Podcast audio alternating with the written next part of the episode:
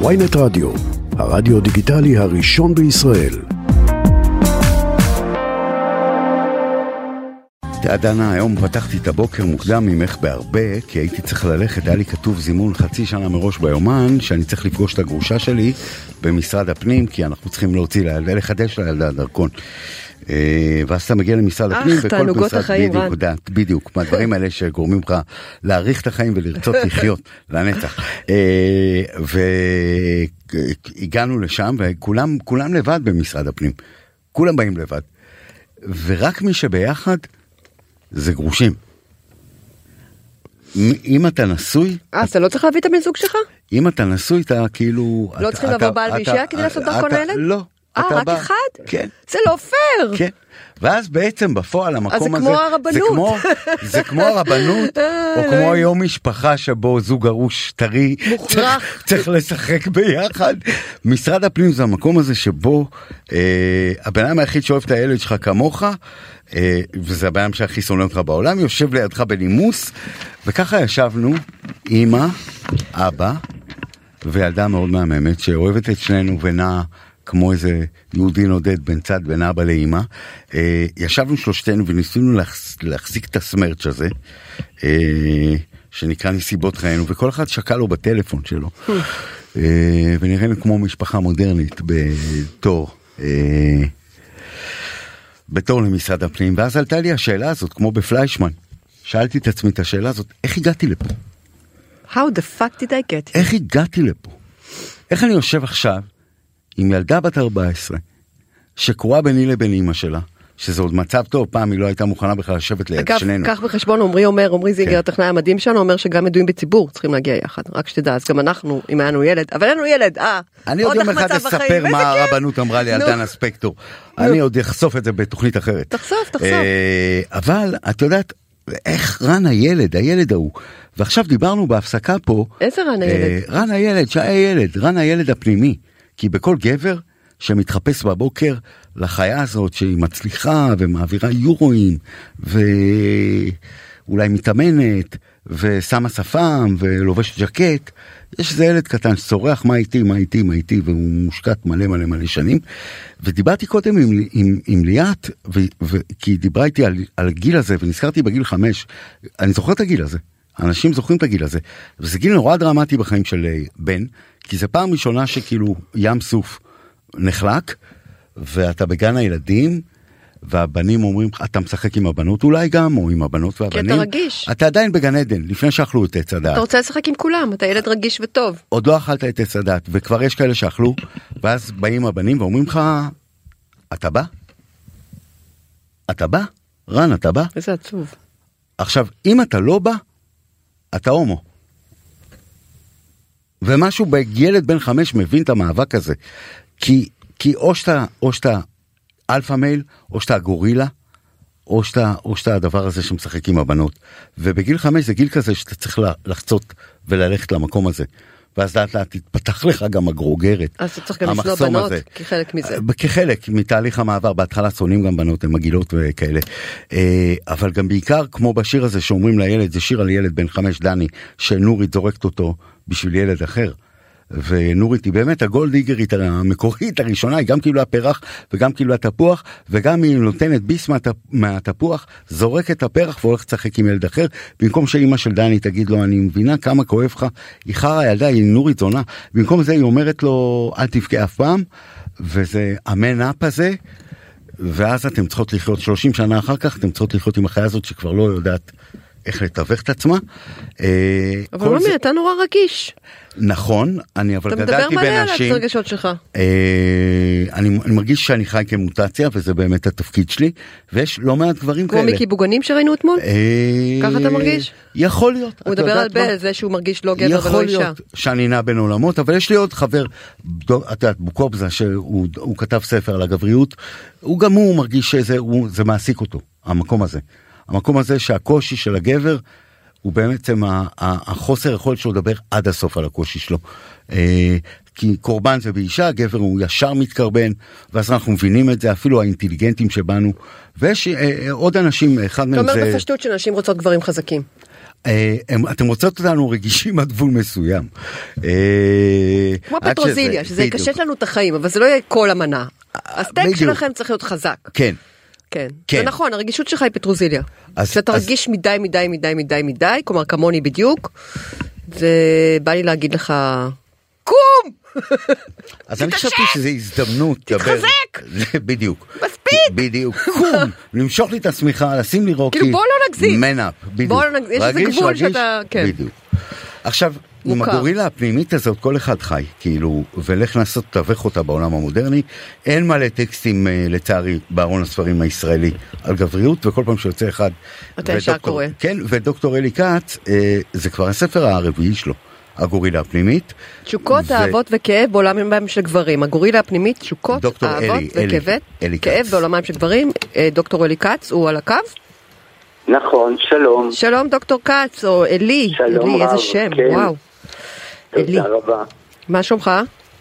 בסדר גמור, אני נפעם ומתרגש מהמונולוג של רם. או, איזה יופי, כבר נתת משהו בחזרה. ממ- ממש חושב לעצמי שאם הייתי חכם הייתי יורד מהשידור ופשוט משאיר את המונולוג כפי שהוא אמיתית, כי לפעמים יש כל המוסיף גורע. והדברים שאמרת הם פשוט נפלאים בעיניי. וגם שחיברת את זה ל- ל- ל- לפנימיות שלך. זאת אומרת, אתה לא דיברת על גברים, דיברת על רן הילד, נכון. ועל איך אתה הרגע, וזה כל כך יוצא דופן, כי גברים לא מדברים. אה, נכון. אנחנו, אתה יודע, אנחנו מדברים על זה הרבה בתוכנית, אנחנו מדברים אה, כן. עד, עד כמה למשל הטרדות או, או, או אונס הם נכון. שווים עד גיל 12, ואיכשהו אחר, נכון. כך, אחר כך גברים, או שהם פחות נאנסים, או שהם פחות מדברים על זה. אה, נכון. וזה כנראה שילוב של שניהם, אבל אתה יודע, נכון. אני רוצה להתחיל מהסוף, ספר לדנה משהו. רגע, הספר כן. הוא אסופה, אתה פסיכולוג, נכון? כן. וזה אסופה של פגישות שלך עם גברים. נכון? הספר, הספר הוא על פגישות שלי עם גברים, רעיונות שלי עם גברים, ובין לבין אני, זאת גם הסיבה שכאילו התחלתי בהתרגשות שלי מרם, כי בין לבין, כפי שאני עושה בכל הספרים שלי, אני צולל לתוך עצמי. Mm. ואני שואל את עצמי בצורה הכי ישירה, כואבת ומפחידה, מה זה גבריות עבורי? מה זה תשוקה עבורי? מדוע התאהבתי באשתי? האם גם לי יש צורך לבגוד? תגיד, כן, אה, זו שאלה אה, טובה. אה, זו שאלה מאוד טובה, אנחנו נדבר עליה עוד מעט בהמשך הרעיון. האם גם. לי יש צורך כן. לבגוד? זו שאלת אתה השאלות. שואל את השאלה הזאת, האם. גברים בעצם זקוקים לבגידה מסיבות לא בהכרח מיניות, ואתה מטפל בזה יפה דרך כל מיני מונולוגים, אבל... תכף נדבר על זה, זה אני- מעניין. אני יכול להניח שזה הספר הכי אישי מכל אלה שכתבת? לגמרי, וגם הכי מפחיד.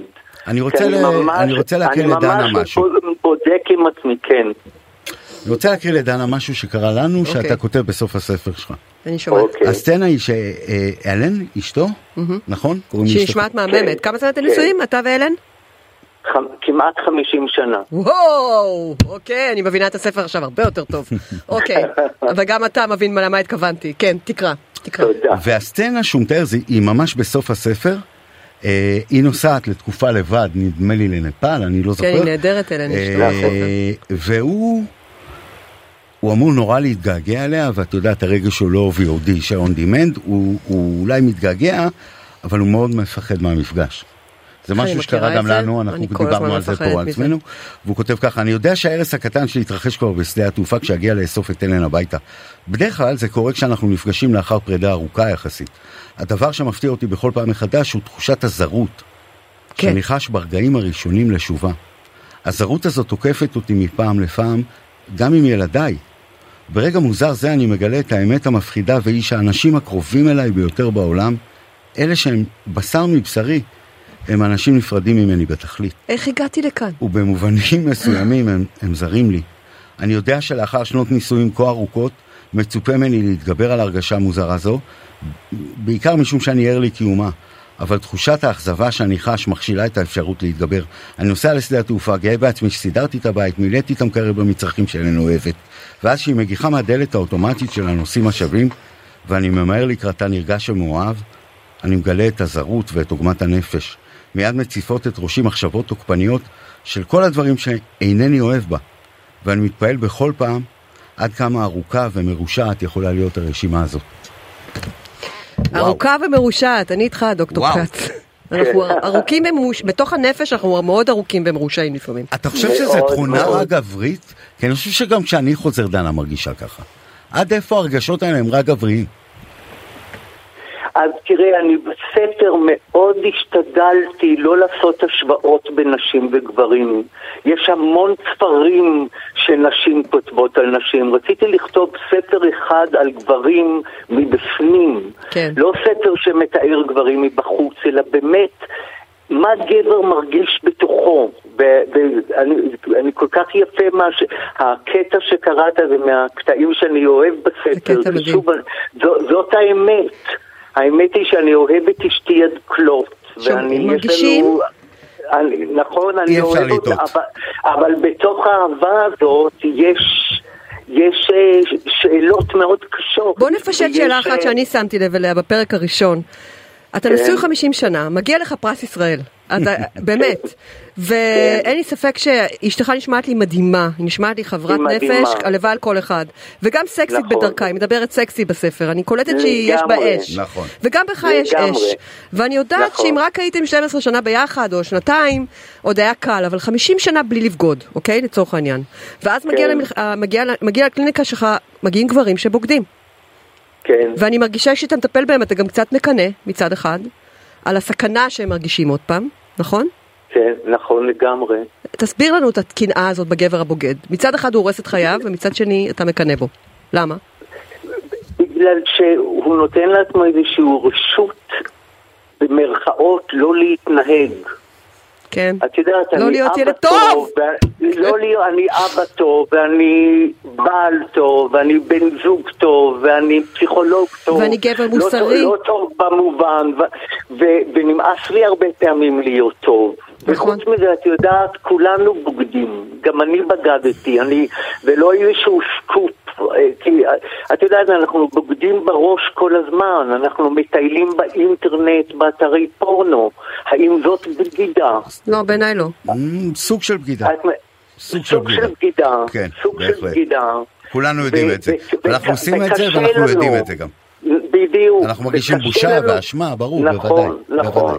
ו- וקשה לנו כגברים, כי את יודעת, אנחנו כל הזמן מסתובבים עם אגו, את יודעת, הגורילה שדופקת על החזה.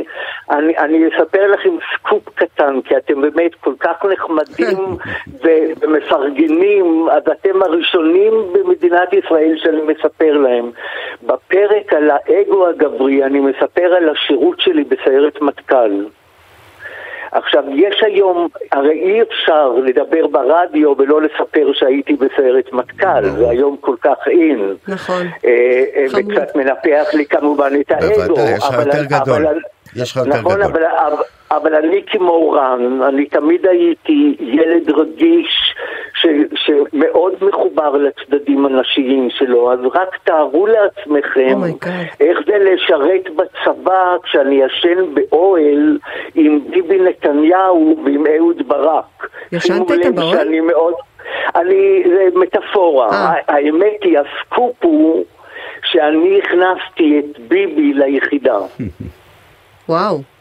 אני? הייתי, אני הייתי, כן, אני הייתי חבר מאוד מאוד קרוב של יוני. אוי. וכשביבי התגייס, אז יוני בא אליי ואמר לי, היי, זה האח הקטן שלי, החלום שלו זה להיות ביחידה. אוי, זה אז אני. המלצתי עליו ליחידה. אבל אם אני חוזר רגע לספר, הגורילה הפנימי... כמובן מתבקש כן. לשאול אם אתה מצטער שהמלצת עליו ליחידה. זה מתבקש לשאול היום. חייבים. אז בואי לא ניכנס לזה. אוקיי. וואו, תשובה לא, קשה. אני, אני באמת לא רוצה כאילו לשבת פה כדמות פוליטית. לא, לא, בסדר. לא, אנחנו רוצים אבל- סוף סוף לא אבל- לדבר אבל על אני פוליטיקה. כן יכול להגיד, הרי אי אפשר לא לומר, אני חושב שזה נורא מה שקורה. לא, שאני נעזוב את זה, זה לא- לא רלוונטי. אבל עד. שמדברים על. נפש, בואו נדבר על שמדברים- אבל נפש. אם אני אחזור על לספר, גבר. רק תדמיינו לעצמכם איזה טראומה זאת היה עבורי השירות הצבאי. כי, כי אה, אה, סתם, אני אתן לכם דוגמה, אני פתאום מגיע מפקד הצוות ומודיע שמחר אנחנו עושים צמיחת לילה ואחריה איזשהו תרגיל של יומיים לא לישון וללכת במדבר ואני שוכב באוהל עם חבריי לצוות ואני בפחד נורא, כי אני שונא לצנוח, ואני שונא לא לישון בלילה, ואני, כשקשה לי, אני מדבר. אז אני אומר לחבריי, וואו, הלוואי ותהיה רוח והצמיחה תבוטל. כן. ברור. אז מיד, אז מיד כל החברים, או עלי, עלי קראו לי בצבא, עלי, מה אתה מזבל את השכל, הלוואי ותהיה צמיחה. וה- ואחד הבחורים היותר קשוחים קם ויוצא מהאוהל בבוז, ואני מת. שנים אחר כך, כי אנחנו עדיין חברים מאוד טובים, אני יושב עם איתו חבר ואני מספר לו על הספר, ושאני כותב בספר על החוויות הקשות שלי, והוא אומר לי, אתה יודע למה עזבתי את האוהל? עזבתי את האוהל כי יש לי כמוך." חרדה נוראית. מפחד גבהים. ברור. וכל פעם לפני צמיחה הייתי יוצא והולך לשירותים ומקיא למוות. אתה יודע, אני יום אחד סיפר לי, ב- לימדתי תסריטאים אה, לתואר, ב- כן. ו- והבנות לוקחות את השיח תמיד, בכיתה. כן. ויושב שם, כן. אה, דנה מגלגלת עיניים, אבל זה נכון, עד שהוא פתח את הפה, יושב בחור זה שבור, נכון. כן. וכל הבנות מדברות על אה, כן יש לי, אוהב אותי, לא אוהב אותי וכאלה, ויושב בחור שבור. איזה דוש אחרי הוא, מבצע- איך נמאס מדושים. אחרי מבצע בעזה. והוא מספר איך, אה, איך לא היה לו אומץ להיכנס והוא זייף אפנדיצית. כי, וואו. כי חברים, אתה יודע. אה, עכשיו, זוגיות היא, אה, זוגיות, אני אומר, גבריות היא בסופו, היא בסופו של דבר אה, העמדת פנים, בעצם זה מה שאתה אומר. נכון. היא, היא, היא נכון. המון מאמץ, היא נכון. המון להחזיק את זה. נכון. שעה. שאנחנו, ואולי נשים, אולי ראוי היה אם היית יכול להגיד לנשים משהו מעודד על גברים, למשל, אולי תגיד להם שהגבר שלהם לא אוהב את כל הנשים והוא לא ישכב עם כל מה שזז, נכון? לגמרי. דנה עושה פרצוף. אבל לא, גבר אני הוא לא פרצוף גורילה. כי- אנחנו, יש לנו איזה גורילה אתה פנימית. לא מבין מה מטריד אותי. ואנחנו אני- חיה הרבה יותר אני בררנית. אף פעם לא חשבתי שגברים חזרזירים, רוב הגברים שהכרתי הם יודעים לאהוב יותר טוב מאישה. נכון. הם מסורים, הם ילדיים באהבה נכון. שלהם, הם הם כמעט כלביים, באהבה שלהם. כלביים. כל הגברים נכון. שאני הכרתי, שאני אני בוחרת בפינצטה, אז הם היו כאלה. נכון. וזה מה ששובר לי את נכון. הלב, דוקטור נכון, כץ ורן נכון. היקר. שגם נכון. אצלכם מתקתקת בגידה, כי אתם לא יכולים כל הזמן להיות Mister Nice Guy. זה בלתי נכון. אפשרי, אפשר להתפוצץ מזה. גם אימא מתפוצץ מזה, גם נשים מתפוצצות מזה. הוא קרא לזה להתנהג. נכון. זה להיות סודי. להיות סודי, זה ללכת נכון. לזונה, כמו שבתחילת הספר. כן, הוא קרא לזה הוא הולך להתנהג. לנערת ליווי. עם אשתך, עם בת הזוג שלך, אתה צריך להתנהג. נכון, כל הזמן להתנהג. גם אתה כל בעבודה אתה הזמן. צריך להתנהג. זה כמו המונולוג של טוני, כאילו, סופרנו. זו שאלה? נורא נכון. טובה, נכון. אם האם אפשר למצוא דרך להיות bad boy בלי לבגוד, וזה נראה לי שאין נכון. לזה תשובה. טוני סופרנו, נכון. שואלים אותו, כאילו, למה הוא לא עושה את כרמלה באנאלי, והוא משתומם ואומר, מה זאת אומרת? אתה- אותו, כרמלה, זה האישה שלי. של הכלב. נכון. ואז הוא כאילו הולך, נכון. את- רואים אותו עושה את זה עם כל חשפנית אפשרית. השאלה אם אפשר לזהות את הפן... בדיוק, זה בדיוק ככה, זה מדהים מה שאתה מספר. הקדושה והקדשה הזאת, הוא נכון. משהו, קומפלקס נורא חזק אצל. גבר. נכון, ואז אתה רוצה מקום שאתה יכול להיות אה, אחר שם. פשוט כמו נכון. מקצועה של יהלום, מקצועה אחרת לגמרי של יהלום ש- שכל הזמן רואים עליך. אבל- מישהו אחר לחלוטין, פתאום אתה תהיה אינדיאנה נכון. ג'ונס. אבל או- דוקטור אלי כץ, וזה אה, אפשרי רק דרך דנה, אישה, אני רן. שומע את דנה, היא אומרת שגם נשים מרגישות ככה זה, בדיוק אבל כמו זה גברים. אפשרי רק דרך בגידה, זה מה ששובר לי את הלב. כן, נכון. אבל אני חושב נכון. שאתם רוצות אתם בגידה- יודעים, זה, אוקיי. זה, לא, זה לא רק הבגידה. אני בערך כשהייתי בגיל 50, אז פתאום עברתי איזושהי תקופה ש... שרציתי לעזוב הכל, לא לעזוב במובן של להתגרש. לעזוב אבל- את החיים האלה. לעזוב את המשפחה, כאילו די כבר עם ילדים ועם אישה, והפנטזיה הנה, שלי רן מרגיש הייתה... ככה, הוא מהנהן, הוא מרגיש ככה בדיוק. מה הייתה הפנטזיה שלך? והפנט- וה- וה- והפנטזיה שלי הייתה לנסוע. לחודשיים לנפאל. בדיוק, טפס איזה הר. להרגיש משהו. על איזה הר. להרגיש ו- ו- משהו. ו- ו- ו- ו- וכעסתי בלבי על אשתי שבגללה אני לא עושה את זה. ואז ברגע מסוים באתי אליה, אז אמרתי לה, היא אמרה לי, חמוד שלי, אתה יודע, עזוב חודשיים, קח חודש חופש, חופש, וסע לנפאל. מה אתה רוצה בחיים שלי? תיסע לנפאל. תיסע לנפאל, אז נסעתי לנפאל, ודרך אגב, אני כותב על זה בספר, נסעתי לנפאל, ואחרי יומיים קיבלתי התקף חרדה, שפשוט חשבתי ש... וכל מה שרציתי זה לחזור ולהיות עם אשתי ועם הילדים. ופתאום הבנתי שהפנטזיה שלי של להיות גורילה ולהיות לבד בהרים מנחמת אותי כשאני הולך לישון. אבל לא- לא כשאתה בהר עצמו. בדיוק, בחיים האמיתיים אני הכי זקוק לאשתי לצידי. טוב, זה ספר נורא מעניין, אנחנו נמליץ הגורילה עליו... אה, הפנימית, תשוקות, אהבות וכאב בעולמם של גברים, דוקטור אלי כץ. אתה יודע, אני אסיים בזה שאני אספר לך שיש לי רופא אה, משפחה ממש מיוחד, הוא מתמחה בגברים, אני לא אספר מי הוא, אה, אוקיי. הוא חתיכת טיפוס, והוא גבר בן 60, והוא אומר כן, שהדבר שהכי חסר לגברים בעידן הזה, זה אדרנלין, ותחושה שהם עומדים למות. סכנה. נכון. אתה תראה אותו כן. בגיל 60 ו-65, והוא גולש סקייט, הוא, הוא, הוא עושה סקייטבורד כמו בני 20, והוא נפצע גם הרבה מאוד פעמים. והפחד נכון. מפציעה, הוא אומר, ה- הוא, הוא המלחמה היחידה נגד הטסטוסטרון המתמעט. אה, אתה מרגיש שגם גברים בוגדים לא בשביל סקס, אלא בשביל אדרנלין, בשביל סכנה? כן, כן, אה? לגמרי, לגמרי. רן הוא פצצה מתקתקת, במילים פשוטות. אני חיה עם. פצצה מתקתקת, וכדאי לקבל את זה. זה בכלל לא בשביל סקס, וזה אה? בסדר גמור, אני מקבלת את זה, פצצה מתקתקת. תודה, דוקטור. תודה רבה. ממש תודה לך, אתם מפרגנים שאין דברים אתה נהדר. תודה, גם אתה נהדר. כולנו. חיים תודה בן זוג. שהוא שהיד.